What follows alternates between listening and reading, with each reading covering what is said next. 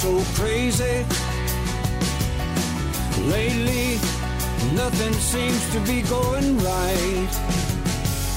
Solo, why do you have to get solo? You're so, you've been waiting in the sun too long. But if you sing, sing, sing. ¿Qué tal, amigos? ¿Cómo estáis? Amigos del motor, domingueros todos, aquí estamos, como siempre, en otra edición de Marca Coches, ¿eh? Ya se acerca el mes de julio. Vaya calores que hemos tenido esta semana y parece que, según todas las previsiones, nos van a acompañar estos meses. Se irán, volverán, pero que va a ser uno de los veranos más calurosos de los últimos años. Cosas del tiempo, cosas de los cambios, no sé de quién es la culpa, si, si, si es del hombre, si es algo natural, si... no tengo los datos, ¿eh? Hay muchos estudios que dicen una cosa y que apuntan a, evidentemente al cambio climático, pero lo que es noticia en el día a día, sin duda, es el calor. Así que el calor también será protagonista en este Marca Coches que empieza ya. Aquí al micrófono Pablo Juan Arena y, como siempre, a mi lado, radiofónicamente hablando, Francis Fernández. Hola, Francis, ¿qué tal? Hola, muy buenas. ¿Qué tal? ¿Cómo estás, Pablo? ¿Qué tal? ¿Cómo, ¿Cómo ha ido la semana? Me da miedo preguntarte esto. ¿Cómo ha ido? Bueno, ah, ah, un poco, pero bien, ya estamos bien. Bien, eh, ¿Bien? Bueno. Vale. Bien, bien. Fenomenal. Dicen que, dicen que bien está lo que bien acaba, ¿no? Sí, sí, sí. Pues eso, eso es lo que ha hecho, acabar bien, con lo cual estamos estupendamente. Vale, pues estupendamente. Y encantado de, y encantado de estar aquí con, contigo y con todos los oyentes. Sí, los oyentes de Radiomarca y de Marca Coches, que tienen la posibilidad de ponerse en contacto con nosotros y tienen la posibilidad de preguntarnos siempre en el consultorio. Además, esta semana tenemos novedad, luego te la cuento cuando lleguemos a, a su tiempo, pero en el consultorio hablamos con los oyentes a través del correo electrónico marcacoches arroba radiomarca punto com, marcacoches arroba radiomarca punto com. Ya sabéis que eh, nos escribís un correo electrónico dándonos la mayor cantidad de detalles mejor y así podemos responderos bien a vuestra duda de compra, a vuestro fíjate qué mal me trataron aquí o fíjate qué bien o habéis dicho esto, estoy de acuerdo, no estoy de acuerdo. Bueno, ya sabéis que estamos creando y que creamos desde hace ya muchos años, ya más de dos décadas de vida de este programa de motor. Sí, sí, se dice pronto, pero más de dos décadas de... de vida en este programa de motor. Todos los domingos por la mañana aquí en Radio Marca creamos una comunidad de gente que, que, que les interesa. Les interesa que hablemos de, del coche nuestro de cada día. Así que, una vez dicho el correo electrónico, una vez eh, comentado que les damos la bienvenida otra vez a todos nuestros oyentes, lo que vamos a hacer es meternos en, en harina. Y resulta, Francis, que hay una noticia que a mí me ha llamado la atención especialmente.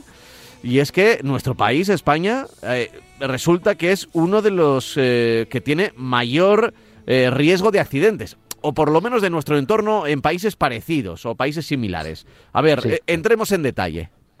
Pues mira, el Mundo publicó el otro día una noticia que a mí me uh-huh. llamó, por eso la traigo a colación, a mí me llamó mucho la atención. Es que River Kids, que es una empresa especialista en seguridad vial, pues había hecho un estudio y sobre el tráfico, sobre el tráfico en general en España, y había sacado una serie de conclusiones eh, que bueno que no nos dejan demasiado bien. En unos momentos en los que estamos viendo que, que las autoridades de este país, el Ministerio del Interior a través de la, de la Dirección General de Tráfico, pues lo que quiere hacer es limitar todo, están hablando ya de limitar las autopistas, a, vamos, hablando, eh, corren rumores de que están estudiando, o por lo menos está en tela de juicio, lo del tema de la, la, el límite de velocidad en autovías, a que, que lo quieren bajar, lo quieren, es decir, quieren solucionar el tema de los accidentes de tráfico a base de limitar la movilidad, y a mí me parece que eso es un, un, un completo error, pero bueno, eh, están ahí porque los han elegido y ya veremos a ver, vamos, los han elegido el gobierno, no, no, y bueno, ya veremos a ver en qué, en qué, en qué, en qué, en qué acaba todo esto, pero vamos, en España hay riesgos de accidentes, dice River Kids, muy altos, muy altos. Eh, ¿A qué los achaca? Pues mira, los achaca primero a lo que a cosas que hemos venido hablando desde que, yo qué sé, desde hace mucho, mucho tiempo, años. Coches antiguos. Eh, tenemos un parque que va a llegar a los quince años. Eso es inasumible por un país moderno. O sea, no se puede eh, esperar que... No sé si están esperando a que en el dos mil treinta y cinco se, se eliminen los coches de explosión y como no podemos comprar coches eléctricos, pues no haya tanto coche en el país y la media de, de edad cambie. Pero yo la verdad es que no entiendo muy bien cómo se pueden mantener estos ratios de, de, de, de longevidad de un coche en, en España. No se pueden ver los coches que se ven eh, con, con veinticinco, con treinta años que siguen circulando y contaminando. Pero bueno, es una de las causas en las que esta empresa dice que los coches antiguos son un problema importante para que, eh, o sea, un, un, digamos, una de las causas por la que nuestro país tiene accidente, una, un ratio de accidentes muy alto. Carreteras en mal estado, evidentemente todo lo estamos viendo. Ahora en verano, que la gente que empezamos a salir, pues vemos que las autovías están sin mantenerse desde hace un montón de tiempo. Ponen algunos baches, ponen algunos parches, perdón, de asfalto, alguna zonita, pero no eh, se, se dedican a, a coger los tramos que están destrozados, pero destrozados, pues... Eh, a repararlos. Eh, luego hay una cosa que, que también que también hay que, y en ese caso no es aplicable, no es, no es que tenga la culpa la administración ni la D G T, y es que falta de, obedi de obediencia al código. Eh, nos, nos saltamos las normas. Mmm, si, si físicamente puedo dar la vuelta aquí porque no hay un, un, un bordillo, pues la voy a dar. En fin, circulamos de, aquel, de, de aquella manera, y sobre todo hemos visto, y todos yo creo que también lo hemos notado, que desde el COVID, no sé por qué, o estamos más nerviosos, o tenemos más mal genio, por no decirlo de otra manera, pues eh, el, la gente conduce muy mal. Muy mal, pero no es que conduzca mal porque no tenga capacidad, no es que conduce mal porque haces lo que les da la gana. Te, te achuchan, te, te intentan echar de la carretera y que te quiten del carril izquierdo poniéndose a medio metro. En fin, hay unas cosas que te asustan. O sea, yo la verdad es que, bueno, no, no, no, no soy sospechoso de ser... Un, ni, ni ser novel, ni no, haber, ni, ni no haber hecho kilómetros en mi vida y haber visto muchas cosas, muchas burradas. Pero últimamente me encuentro con cosas que dice, bueno, es que este tío tenía que acabar en la cárcel, porque lo que está haciendo es para matar a alguien. Bueno, pues esa es otra de las causas por las que hay muchos accidentes. Luego también otra cosa que, que hemos dicho en, en, en muchas ocasiones, en muchísimas ocasiones, que falta vigilancia. No hay agentes de la Guardia Civil. A mí me encanta que haya agentes de la Guardia Civil en la carretera. Y ya lo he dicho muchas veces, porque te van a ayudar, pasa cualquier cosa y van a llegar enseguida. Yo me acuerdo antes que estaban la, la, la, con, la, con los motoristas, ahora prácticamente ves, yo, haces viajes y no ves ninguna vigilancia. Si acaso ves algo, es un, unos señores de la Guardia Civil escondidos en un sitio para, para, para pegarte un, un bocinazo con el radar. Entonces, pero no, hay que, hay que, te, se tienen que tener Guardia Civil que estén circulando por las carreteras, que se muevan con el coche, con la moto, como sea. Porque es un sistema, primero es un sistema de que la gente va a circular mejor, aunque solo sea porque teman encontrarse a la Guardia Civil en un momento dado. Que yo también pienso que como no hay Guardia Civil, pues la gente hace lo que le da la gana, me van a pillar. Y luego que cuando pasa algo van a llegar enseguida, y es una ayuda necesaria. Bueno, pues falta de, la, de, de agentes de tráfico en la carretera es otro de los aspectos que eh, destacan aquí.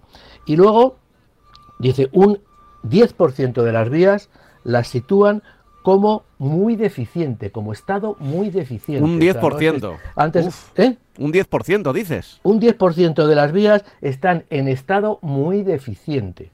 Imagínate, no sé, cómo serán las otras, o sea, porque en esto supongo muy deficiente, habrá deficiente, habrá mejores, habrá peores, pero un diez por ciento está en un estado muy deficiente. Y un setenta y dos por ciento están con pintura fuera de toda, de toda normativa.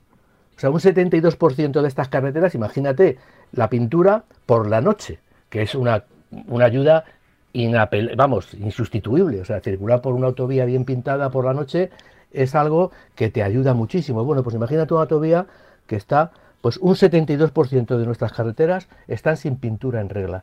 Bueno, eh, eh, claro, luego, luego sabes lo que pasa, que luego ves, en esto soy muy crítico, porque eh, nos están...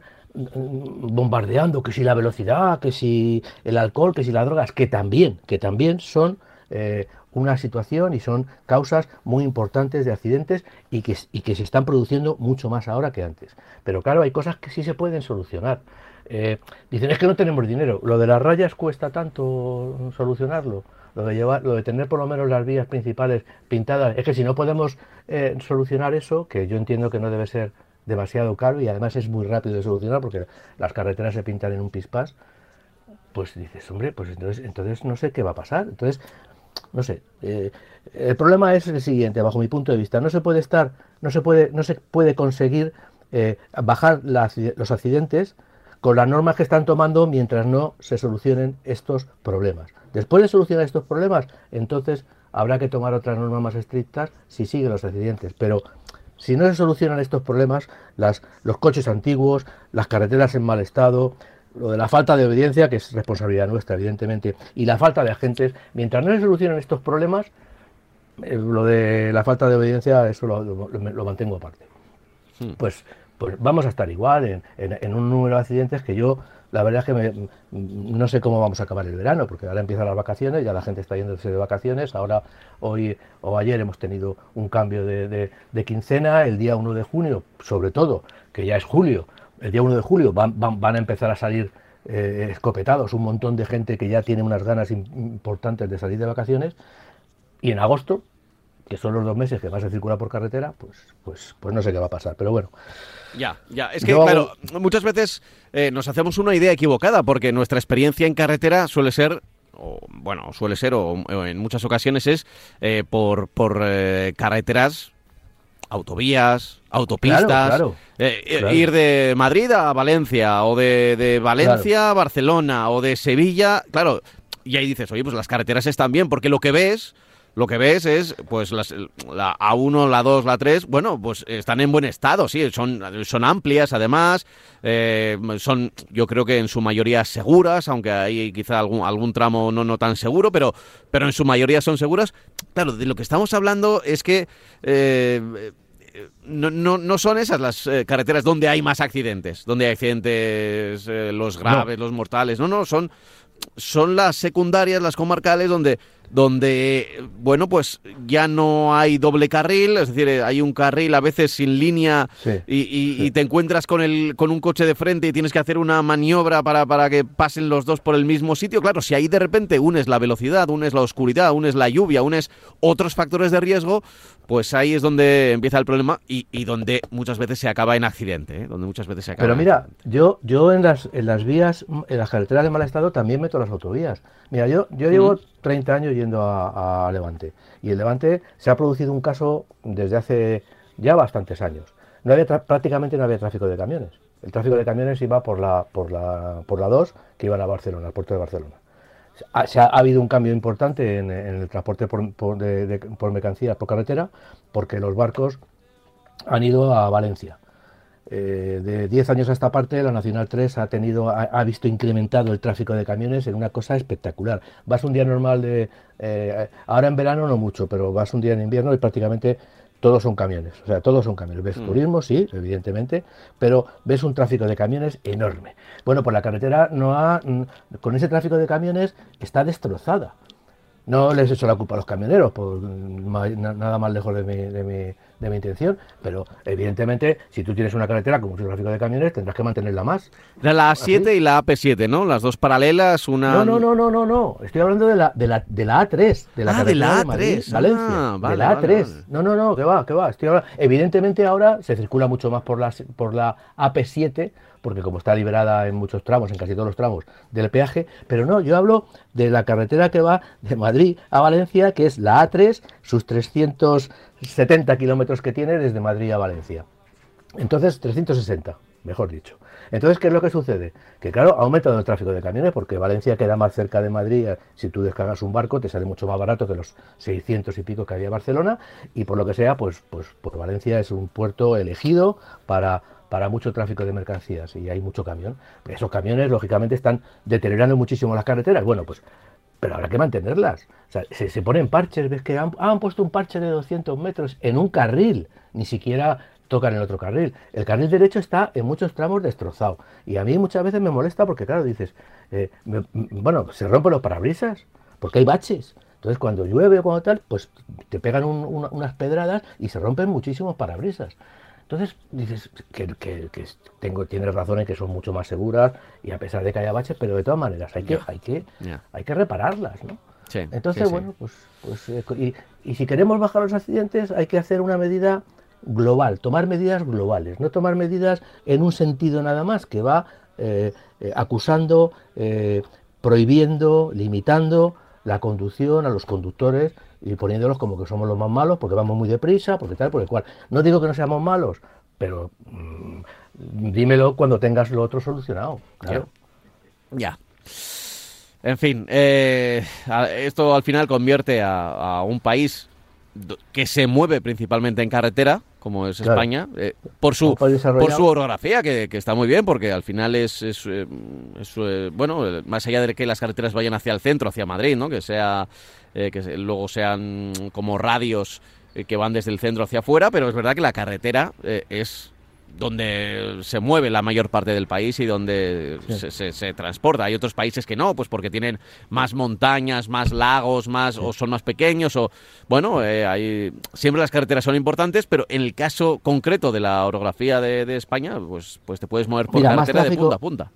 Más tráfico de camiones que te puedes encontrar en Francia. Tengo la experiencia de, de o en Italia, de, en la zona norte, meses. en la zona de Milán. Eso... Y, exactamente. Y en y en Alemania, que son son colas y colas, filas y filas y filas de camiones. O sea, es algo espectacular.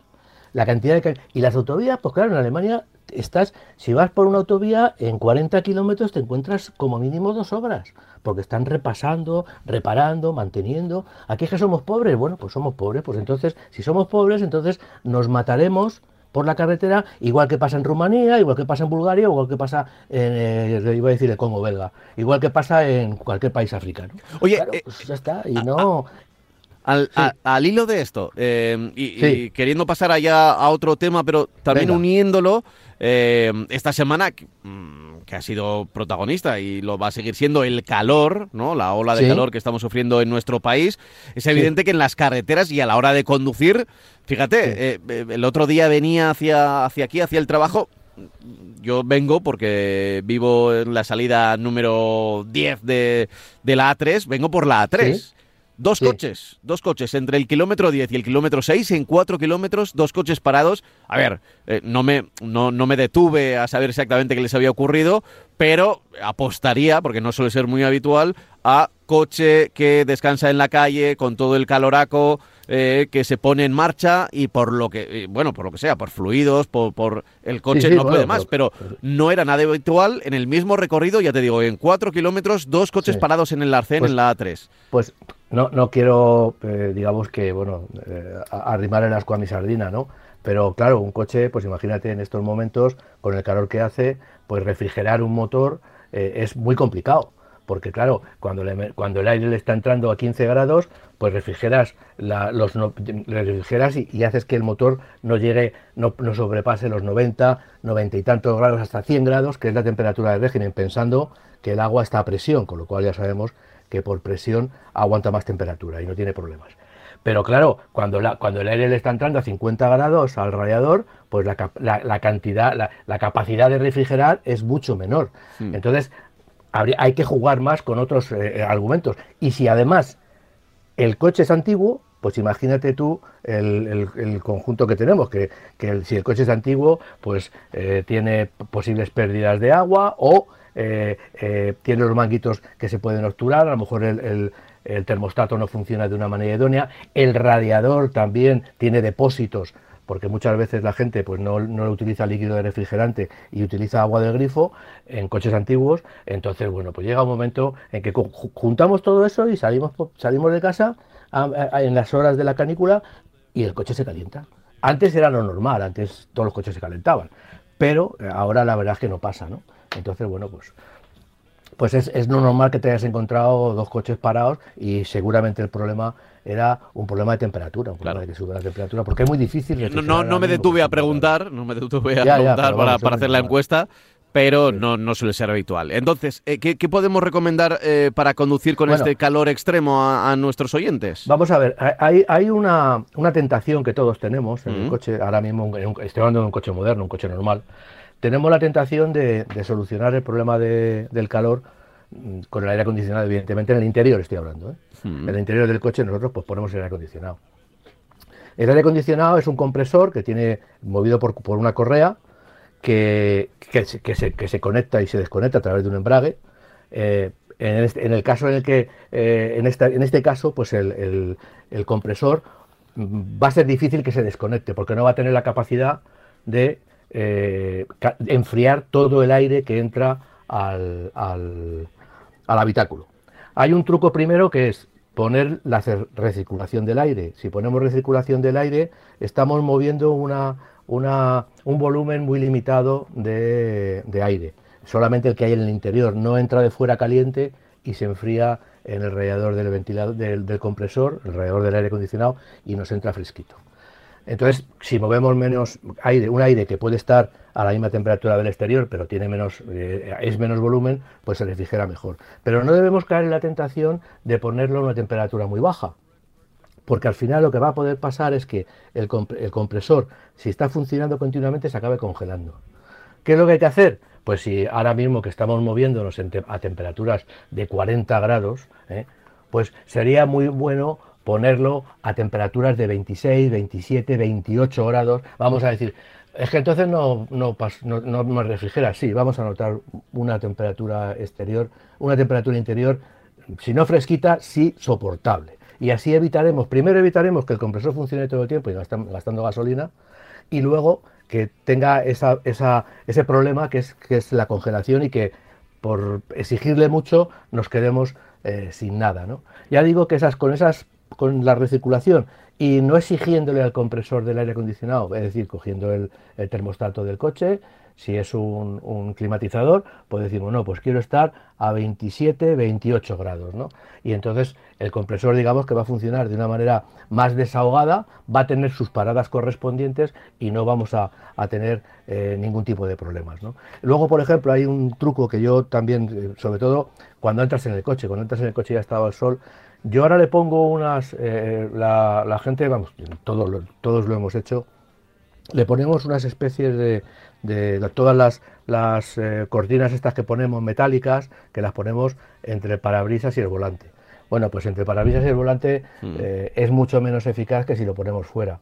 Fuera del, están, venden por internet, hay un montón de marcas y un montón de, de, de, de tipos, que lo que hacen es, las ponemos por fuera y entonces lo que estamos evitando es que, el que, es que evitando, estamos disminuyendo, claro, la insolación a, ahí, del parabrisas. A ver, eh, yo creo que es muy fácil de entender. El, eh, esto es como cuando estás en una cocina y hay una placa encendida y da calor, evidentemente, ¿no? Porque la placa, eh, por mucho que igual ha estado encendida, has estado cocinando, lo que sea, en una sartén o lo que sea, y eh, todavía le, le, cuando ese cristal, si es vitrocerámica, se queda, eh, se queda caliente, da calor a esa zona, ¿no?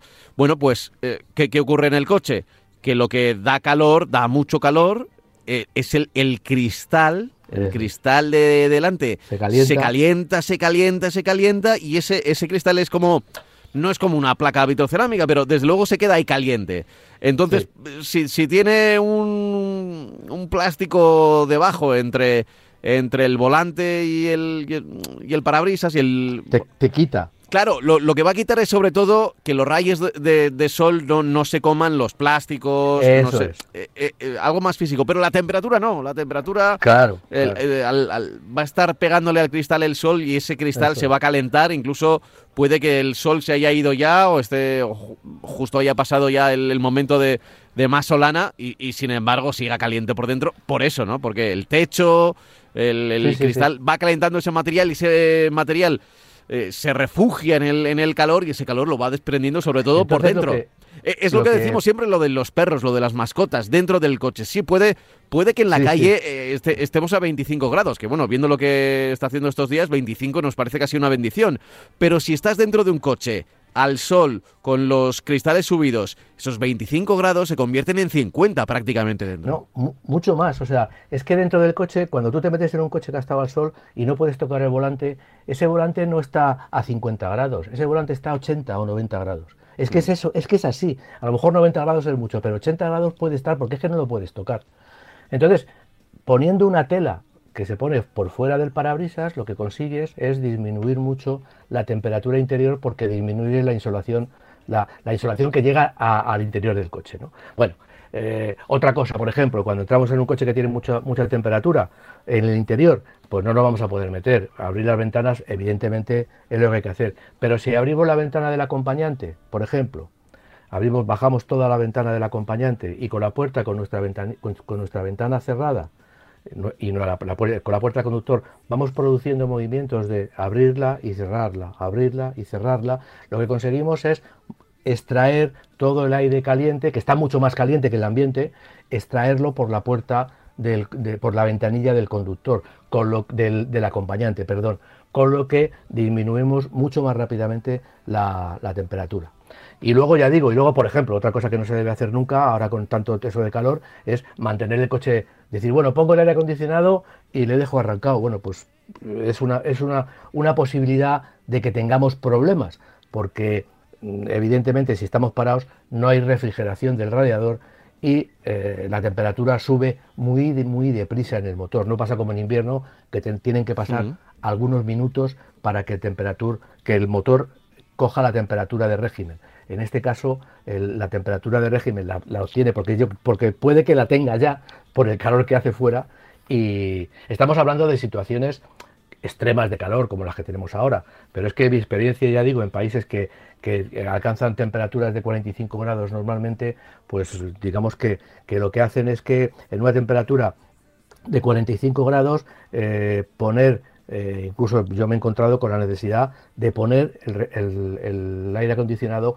ponerlo al máximo, a treinta y tantos grados, porque el aparato, porque si lo pongo menos no me va a dar igual, porque el aparato es incapaz de llegar a esa temperatura, habiendo cuarenta y cinco grados, evidentemente ahora estamos hablando de cuarenta grados, cuarenta y un grados, cuarenta y cinco serían ya palabras muy, muy gruesas, pero ya digo que, que, que es mejor mantener la temperatura alta en el interior, bajando las siete, ocho o diez grados con relación a la temperatura ambiente, para que así tengamos el coche, para, para eh, digamos que evitar que el coche tenga un, un, un golpe de calor, que podríamos decir, ¿no?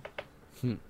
Eh, de, desde luego hay que hay que tener precaución, ¿eh? Ya decimos que, que con los, los animales, los animales sufren, hemos visto imágenes eh, muy importantes. Sí, por supuesto, no, coches eléctricos no coche. Ya están copiando la idea de, de Tesla. Creo que a Tesla fue la primera marca, por lo menos que yo la vi, que, que es eh, utiliza una especie de aire acondicionado. No es exactamente el aire acondicionado, pero pero sí, sí es, es un sí, poco sí. Eh, refrigeración sí, sí, de, de, es... del, del aire cuando hay un modo mascota. O sea, es, cuando dejas la mascota...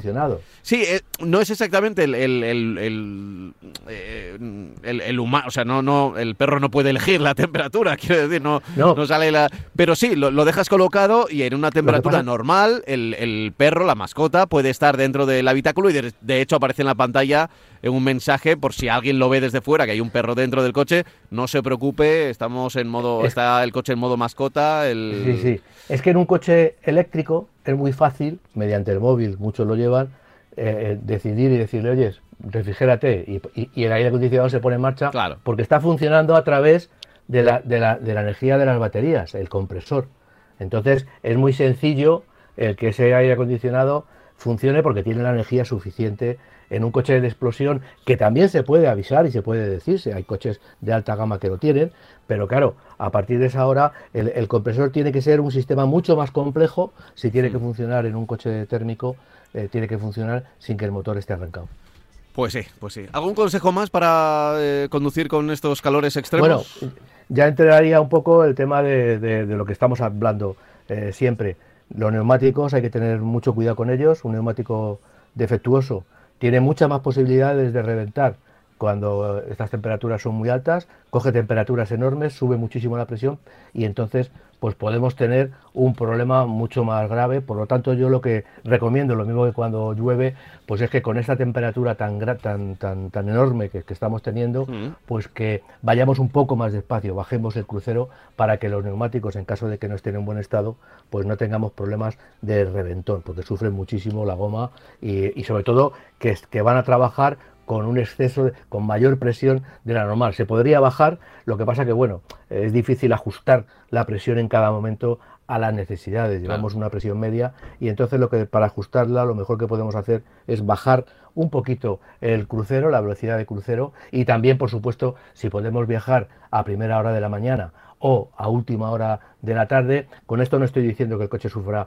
sufra, sufre más, evidentemente, con la temperatura, pero puede, puede mantener, puede aguantar un viaje sin problemas, un coche moderno, pero sí la verdad es que nosotros pues vamos a viajar eh, mucho más descansado, no digo por la noche como se viajaba antes, por, por necesidad, sino que bueno, que, que, que madruguemos un poquito por la mañana, que vamos a salir con la fresca y cuando el calor empieza a apretar, pues ya estamos prácticamente en destino, o por la tarde, uh-huh. a última hora de la tarde, al show de las de las ocho o ocho y media, que vamos a, a alcanzar, va a bajar la temperatura y lógicamente todas las personas, que también sufrimos mucho, pues vamos a ir mucho más eh, relajadas.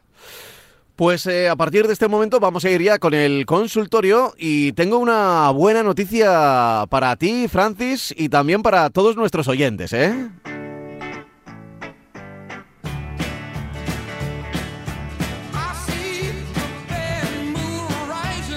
Y es que nuestros amigos de Oscaro nos van a acompañar, nos van a acompañar en esto de las consultas de nuestros oyentes. Ya sabéis que tenemos un correo electrónico que es marcacoches arroba radiomarca punto com y empezamos aquí esta sección del consultorio con nuestros amigos, ya te digo, de la mano de Oscaro. Ellos tienen una gran gama de piezas nuevas y originales, recambios para tu coche, y las puedes encontrar todas en oscaro punto es. Tiene uno de los catálogos más grandes del continente europeo, es la referencia eh, para tu coche, y además esta semana, esta semana eh, puedes disfrutar de, de cinco euros de descuento con el código marca uno, eh, el uno en número, marca uno.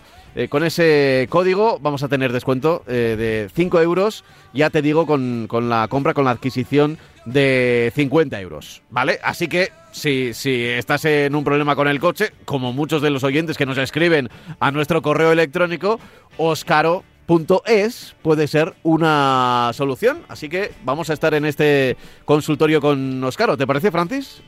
Muy bien, sí. Además veo en internet que tienen una... una gama de marcas, distribuir una gama de marcas, la verdad es que es muy llamativa. Por ejemplo, me llama mucha atención que Brembo tiene esta, Van, uh-huh. está Valeo, está Continental, está Bosch, es decir, Castrol, es decir, son marcas que tienen un peso eh, de primera gama en, en el mercado. ¿Te, ¿Te parece que empiece ya a leer algún correo electrónico? Vamos, vamos ¿Sí? a ello. Sí, vamos a ello. Pues venga. Eh, dice, buenos días, enhorabuena por el programa de motor. Me he comprado un B M W X tres, X-Drive veinte D X-Line. A ver, todo esto es para decir que es un B M W X tres, un S U V, ¿vale? Eh, ¿Me podéis decir eh, qué os parece este vehículo? Eh, ¿Qué es lo que os gusta y lo que no os gusta, lo que no os convence? Hago unos cincuenta y cinco mil kilómetros anuales y va a ser mi primer coche que tengo con cambio automático. Muchas gracias y seguir muchos años así. Lo firma Marcos. Eh, a ver, ¿qué le podemos decir a Marcos? Primero, bueno, eh, yo... ya lo puedo decir. Primero, ya, la, ya lo ha comprado. Ya no, no hay sí, marcha claro, atrás. No, pero ya bueno. no hay marcha atrás, ¿eh? Pero lo, lo segundo es que va a ser su primer eh, coche con cambio automático y estoy convencido, Francis, que no va a ser el último, ¿eh? No, está, está muy claro que, que ahora mismo toda la gente que, que prueba un cambio automático ya no quiere llegar al cambio manual.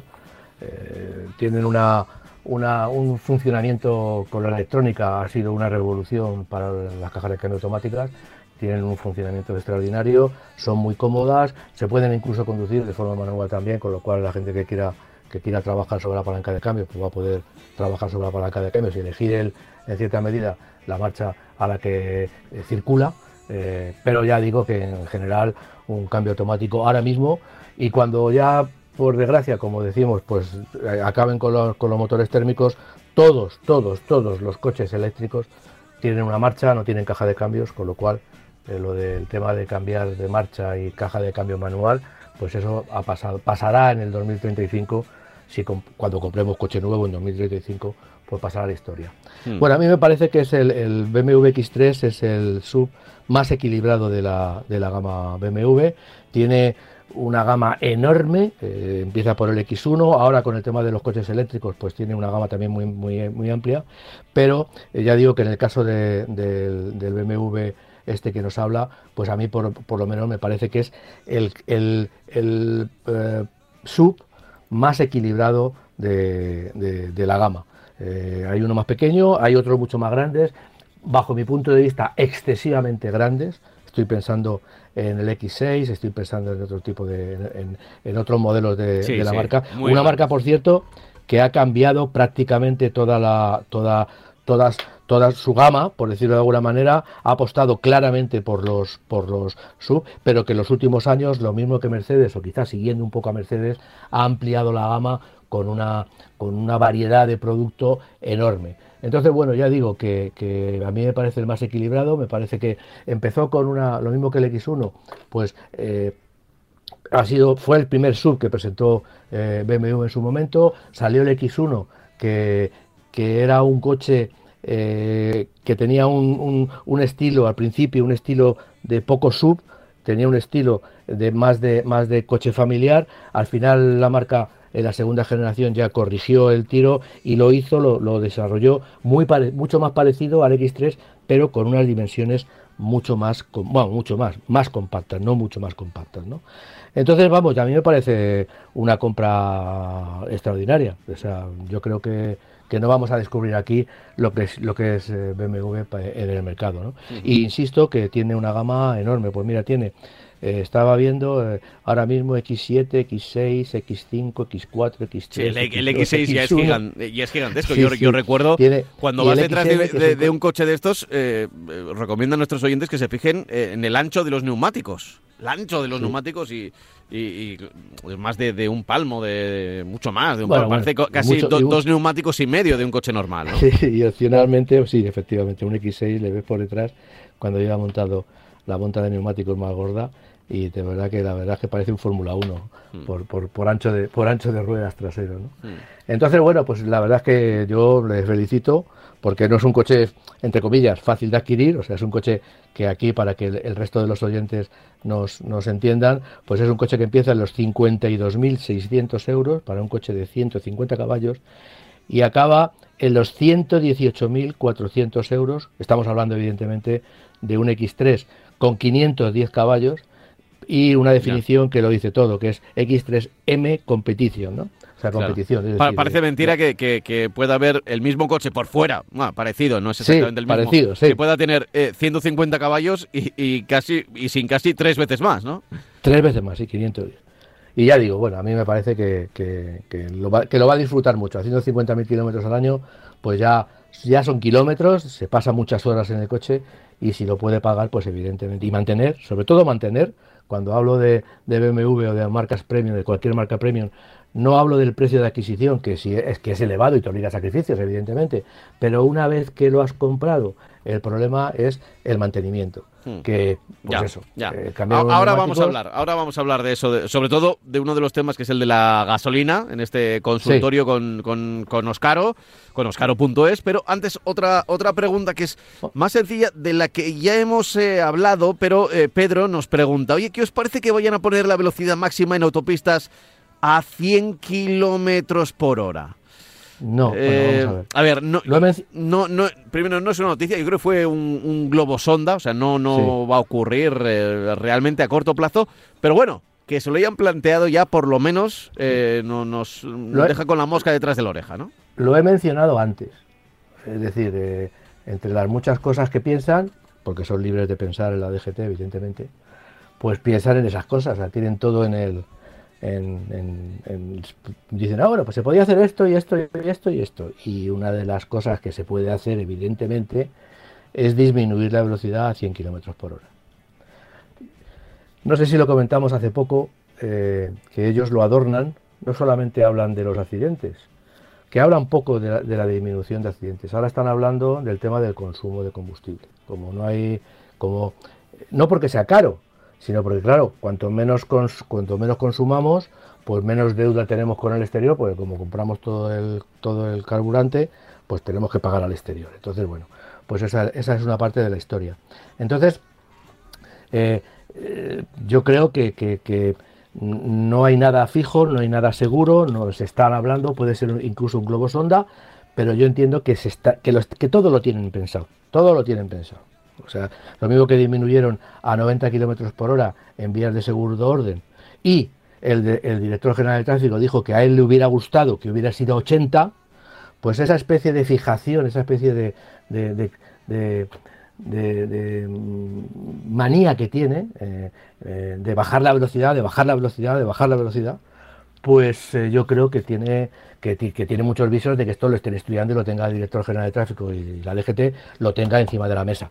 No digo que lo vayan a hacer, evidentemente depende de otros muchos factores, depende de que el gobierno esté de acuerdo, depende de que el ministro del Interior esté de acuerdo, depende también de lo que puedan, incluso de lo que vean en el extranjero. A mí me parecía, me parecería absurdo, me parecería de locos que en Francia pues haya autovías de ciento treinta, que en Alemania no haya controles de velocidad, que en Italia también tenga zonas de alta, de, de alta velocidad, de ciento veinte, ciento treinta, no estoy hablando de nada más, ¿eh?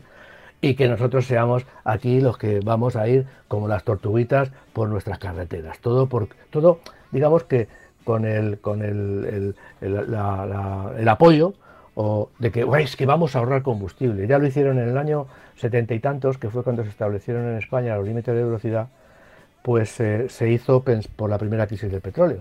Ahora es que el petróleo hay que gastar menos. Y luego al final se quedó. La última vez que ha sido cuando Zapatero cambió la velocidad de ciento veinte a ciento diez, aquel cambio de carteles que fue, bajo mi punto de vista, que fue verdaderamente ridículo, porque luego los resultados de ahorro de combustible han sido bastante escasos y yo creo que se gastaron más en pegatinas para las señales de tráfico y en horas extra de los empleados que luego lo que se ahorró en combustible.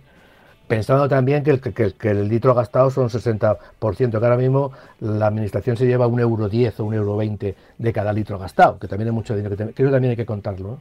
Pues a mí me parece que fue un, un error el bajar la velocidad de, de...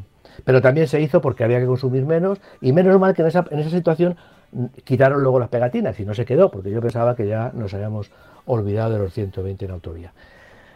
Y ahora, bueno, pues ahora se dice esto y yo... Pues bueno, no, no, no he oído nada fijo, yo creo que no hay nada fijo, no hay nada, pero se están estudiando esa, esa medida y otras muchas medidas para disminuir los accidentes de tráfico. Uh-huh.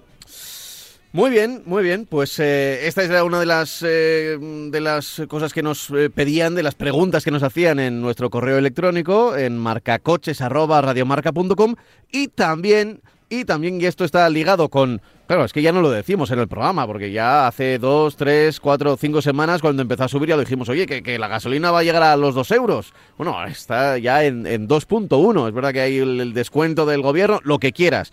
Pero ya vas a algunas gasolineras, dos punto uno, dos punto dos, eh, la gasolina normal, la, la noventa y cinco octanos, ¿no? Eh, entonces, eh, hay muchos oyentes, y vamos a aprovechar este como el, el, el consejo... El, el consejo que damos con oscaro punto es en nuestro consultorio de cómo poder ahorrar gasolina, ¿eh? La gasolina. A ver, a mí se me ocurren, se me ocurren eh, varios, eh, varios aspectos para hacerlo. El primero, el primero de todos es, depende mucho de nosotros, y es eh, vigilar la velocidad y saber llevar la marcha correcta, ¿no? Eh, dos cosas que, que hay mucha gente que piensa que están relacionadas, y es verdad que, que están relacionadas, ¿no? A mayor velocidad pues puedes tener una marcha más alta, pero, pero no necesariamente, porque igual de repente vas a cien por hora y estás en tercera o en cuarta y tienes igual un, una caja de cambios de cinco o seis velocidades. Es mejor utilizar eh, un, una correcta caja de cambios, no solo para... para adelantar o para o para salir lo más rápido posible, primera, segunda, tercera, claro, cuarta, y luego ya me olvido. No, no. Dependiendo de la velocidad, también una, eh, una buena eh, relación de caja de cambios, ¿verdad? Evidentemente sí. O sea, lo primero que tú has dicho... Yo creo que hay dos aspectos importantes que hay que diferenciar. Una, una, una, un aspecto es el coche y otro es el conductor. Tú has empezado por el conductor, que me parece bien. El conductor lo que tiene que hacer, evidentemente, efectivamente, es... intentar ir en marchas largas, pero no por ir en marchas largas exageradas. Si se pasa, no va a consumir menos. Es decir, si vamos en sexta y el coche no puede con la sexta, pues entonces estamos haciendo un pan como unas tortas, ¿no? Eh, todos tenemos en el coche las características técnicas de nuestro motor. Hay un dato que nos pasa desapercibido o no queremos, o bueno, no entendemos muchas veces, que es el dato de par motor. Eh, la potencia no deja de ser una consecuencia de la fuerza que llega a, al cigüeñal, ¿no? Entonces, ¿qué es lo que hacemos? Pues viendo ese, ese, esa cifra, que los motores de gasolina pues puede estar a partir de cuatro mil vueltas, tres mil ochocientos, cuatro mil, eh, depende del motor. Hay motores que el par lo dan muy alto, porque son motores muy deportivos y de mucha potencia, y en los diésel pues puede estar a partir de dos mil doscientos, dos mil, eh, dos mil quinientos, más o menos, más o menos. Hay un mundo, un mundo eh, muy grande de, de, de diferentes... Eh, de, regímenes de motor y, y, y régimen de par motor, ¿no? Uh-huh. Entonces, Eh, lo que tenemos que hacer es, por ejemplo, mira, el otro día he estado, el, un B M W X tres, el de ciento cincuenta caballos, porque lo tengo aquí en la pantalla, da trescientos cincuenta newton metros y entre mil quinientas y dos mil quinientas revoluciones. ¿Qué quiere decir esto? Si yo mantengo el motor, mi motor lo mantengo en este rango, procuro mantenerlo en este rango, tanto por abajo como por arriba, porque en un motor, por ejemplo, eh, de gasóleo, como es este del que estoy hablando, yo podría bajar incluso de mil quinientas vueltas, en carretera, si pues voy por carretera, podría bajar de mil quinientas vueltas, ver por debajo de mil quinientas vueltas en marchas largas, pues eh, eh, en, en, debería moverme, ya digo, con la caja de cambio, evidentemente en una caja de cambio manual, pues me podría mover en ese rango, entre uh-huh. mil quinientas y dos mil quinientas vueltas, mantener el rango del motor.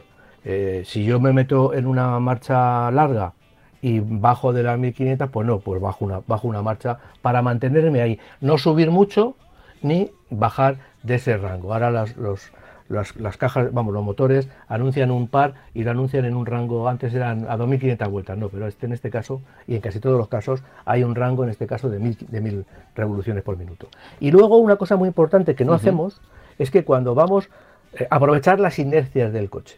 Es decir, si yo voy por carretera, por una carretera, una autovía, uh, y voy a ciento veinte, y voy en, en, en sexta, evidentemente, uh, si llego a una cuesta abajo, si veo que el, que el, que el camino, que la carretera tiende a, a perder altitud, vamos a bajar, lo que tengo que hacer es levantar el pie del acelerador completamente. Levanto el pie del acelerador y dejo que baja. Cuando pierdo velocidad, acelero. Pero cuanto más tiempo esté, eso es lo que hace el coche cuando, cuando lo que decimos del movimiento a vela. En realidad es lo que hace. Pero cuando me deja, vamos, lo hace desconectando el, el, el, el embrague del, del motor. Pero nosotros lo podemos hacer sin, sin, sin saltar la marcha, lo podemos hacer soltando el pie del, levantando el pie del acelerador y dejándole que el coche se mueva por inercia. Evidentemente, eh, en un coche que no lleva este sistema eh, y es manual, con eh, la velocidad engranada. Luego otra cosa, por ejemplo, muy importante en ciudad, que se, que, se, que se consume mucho combustible, pues antes de llegar al semáforo, ¿para qué voy a seguir acelerando? Pues cuando yo veo que el semáforo se va a poner verde, si lo veo a doscientos metros, enseguida ya levanto el pie. Claro. Y dejo que el coche vaya por inercia. Si claro. se me va a parar antes, pues acelero un poquito. Ojo si... con eso, eh, por inercia no significa a vela, es decir, levantando, eh, dejándolo sin marcha y... No, no, no, no, no, por, no, no porque no, no. ahí, eso... ahí también se consume, no. se consume más. Vamos, lo importante a ver, es no, no leva, eh, levantar el, el, el, Los... el acelerador. O sea, le levantar el pie del acelerador para que el coche vaya eh, por, su, por su inercia. En el caso de un coche manual, sin quitar La, la, la marcha, evidentemente. En el caso de un coche automático, ahora hay muchos coches automáticos que ya llevan ese funcionamiento a vela. Lo que hacen es que desconectan la caja de cambios del motor. Pero en cuanto yo toco el freno o acelero, me van a volver a engranar el, el motor con la caja de cambios. Eh, eso, eso lo hace automáticamente el coche, que lo debe hacer, lo debe hacer él y nunca hacerlo nosotros. En un coche automático no podemos poner el neutral en ningún momento. Nosotros no debemos tocar la caja de cambios cuando hacemos esta operación. Y con eso, pues hay veces que, que te pones a bajar un puerto de montaña, ¿eh? Y levantas el pie. Si tienes que acelerar, acelerar, si tienes que frenar, evidentemente muchas veces en un puerto de montaña sería necesario reducir de marcha para que el freno motor actúe. Porque si no, en sexta bajamos un puerto de montaña y aceleraríamos mucho y castigaríamos demasiado los frenos. Pero en circunstancias normales, en una autovía convencional, yo llego, veo que baja la... Voy, voy a ciento veinte, veo que empieza a bajar un poquito la, la autovía, aprovecho las bajadas. Y sobre todo en la Nacional tres, que hay muchis, que es un, un tobogán continuo, pues voy bajando en la A tres, vamos. Voy bajando, levanto el pie, dejo que baje, cuando ya estoy a punto de llegar, a punto de llegar, no hace falta que llegue a, a, al valle, acelero otra vez para que coja el coche otra, otra, otra vez velocidad, no debo dejar que baje mucho la velocidad y subo la cuesta acelerando. Y entonces en eso, al cabo del tiempo, pues eh, se produce ya, un, ya, ya. una reducción de consumo importante. Bueno, pues eh, son los consejos que estamos dando aquí en este consultorio. Ya sabes que lo hacemos con Oscaro punto es. Si necesitas una pieza para tu coche, Oscaro te propone una gran gama de piezas nuevas y originales con uno de los catálogos más grandes de Europa. Oscaro es la referencia para tu coche y disfruta esta semana de cinco euros de descuento con el código Marca uno. El consultorio en Marca Coches con Oscaro. Bueno, es hora de reanudar la marcha y mi coche tiene que estar perfecto. Pastillas de freno, aceite, filtros. Con Oscaro.es te podrás ocupar fácilmente del mantenimiento de tu coche. ¿Solo? Claro, como los cinco millones de conductores que ya lo han hecho. Ahora gastos de envío gratis, condiciones en la web. Pues me pongo a ello. Compra la pieza adecuada para tu coche en internet. Oscaro, la referencia para tu coche. Bueno, pues estamos ya casi casi en la... Bueno, y sí, casi casi, en la recta final del, de todas de, maneras, del Pablo, programa de todas y maneras, estamos a punto de despedir. Sí, dime, Francis. De todas maneras, he hablado del conductor y no he hablado del coche. Y querría destacar que ah. el mantenimiento del coche es fundamental. Y sobre todo, sobre todo, sobre todo, hay una pieza que deberíamos muy tener en cuenta, que es el filtro de aire. Hay que ver que el filtro de aire no esté... esté es preferible gastarse los diez o doce o quince o veinte euros que cuesta un filtro de aire... Para, porque ahora mismo con el precio que está el combustible lo vamos a rentabilizar en, en diez kilómetros. Es decir, vamos a, a ver si el filtro de aire está, está eh, en buenas condiciones y si no, cambiarlo nos va a traer también un importante ahorro de, de, de, de gasolina y lógicamente de dinero. Uh-huh. Vale, vale, perfecto, pues apuntado. Filtro de aire, una de esas piezas que puede que, el filtro de aire. que, puede que busques para tu coche. Eh, Nada, nos quedan mmm, tan solo tres minutos de, de programa antes de decir bueno, adiós. Pues, eh, ¿en, qué, ¿En qué los utilizamos? ¿En qué, en, pues mira, ¿en qué los invertimos? Quiero cerrar, quiero cerrar, porque como ha sido una semana complicada para muchos, una buena noticia. ¿Y la buena uh-huh. noticia cuál es? Pues que Fiat va a fabricar en España. ¿Y cómo Ajá. Fiat va a fabricar en España si no ha abierto ninguna fábrica? Bueno, pues porque el Doblo se va a hacer en Vigo, como Stellantis tiene fábrica en Vigo, ah, pues van a fabricar la furgoneta Fiat Doblo. La van a fabricar en Vigo, al lado de las furgonetas de Citroën, al lado de las furgonetas de Peugeot, al lado de las furgonetas de Opel y también con las versiones, en este caso Fiat todavía no lo ha adelantado, pero también con las versiones totalmente eléctricas de estas furgonetas, de esta familia de, de, de marcas que he comentado. Ajá, o sea que tendremos... Tendremos, bueno, buenas noticias. Buenas sobre, noticias. Sobre todo por, porque cuanto más trabajo hay aquí, pues, pues claro, mejores condiciones. Sobre todo y... Las fábricas... Eh, las ne- fábricas necesitan, necesitan tener un, y luchan un vehículo. Entre ellas, claro. Luchan entre ellas. Son elementos que a mí me, me, me resulta muy curioso. O sea, las fábricas luchan entre ellas. Una fábrica en España está luchando contra una fábrica francesa por traerse o llevarse un determinado producto.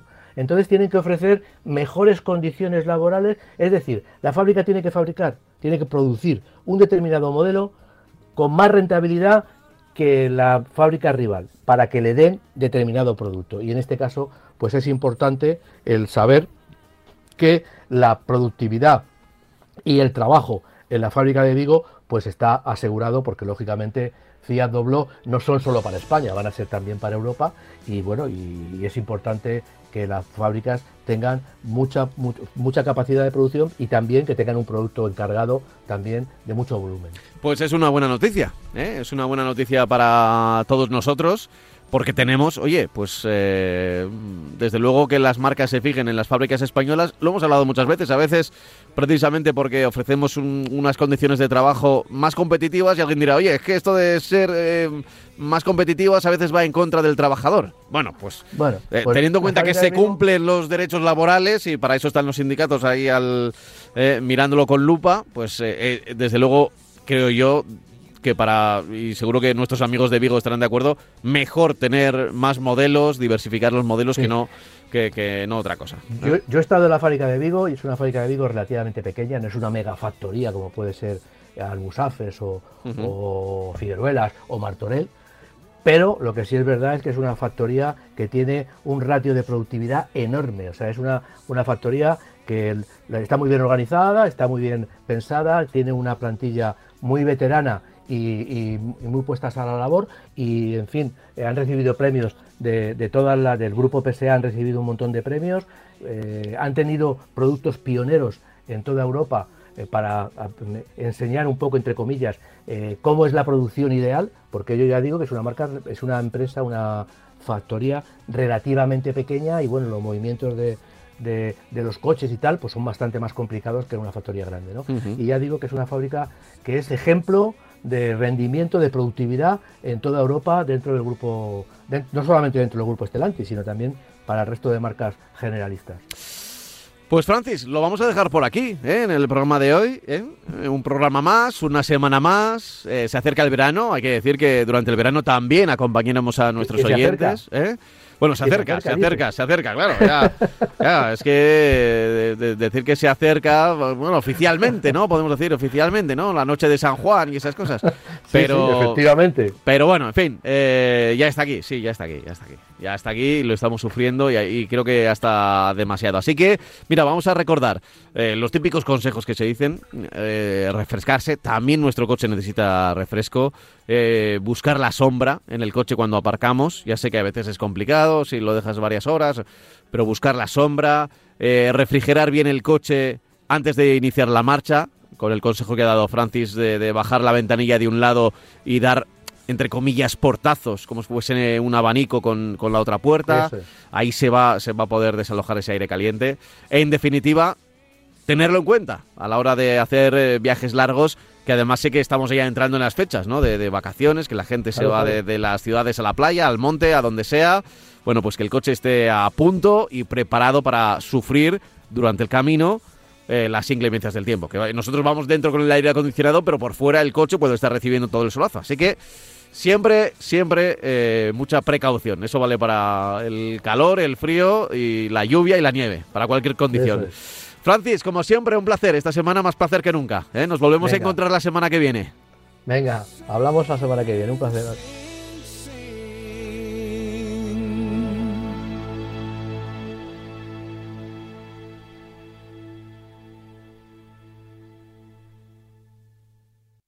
Radio Marca.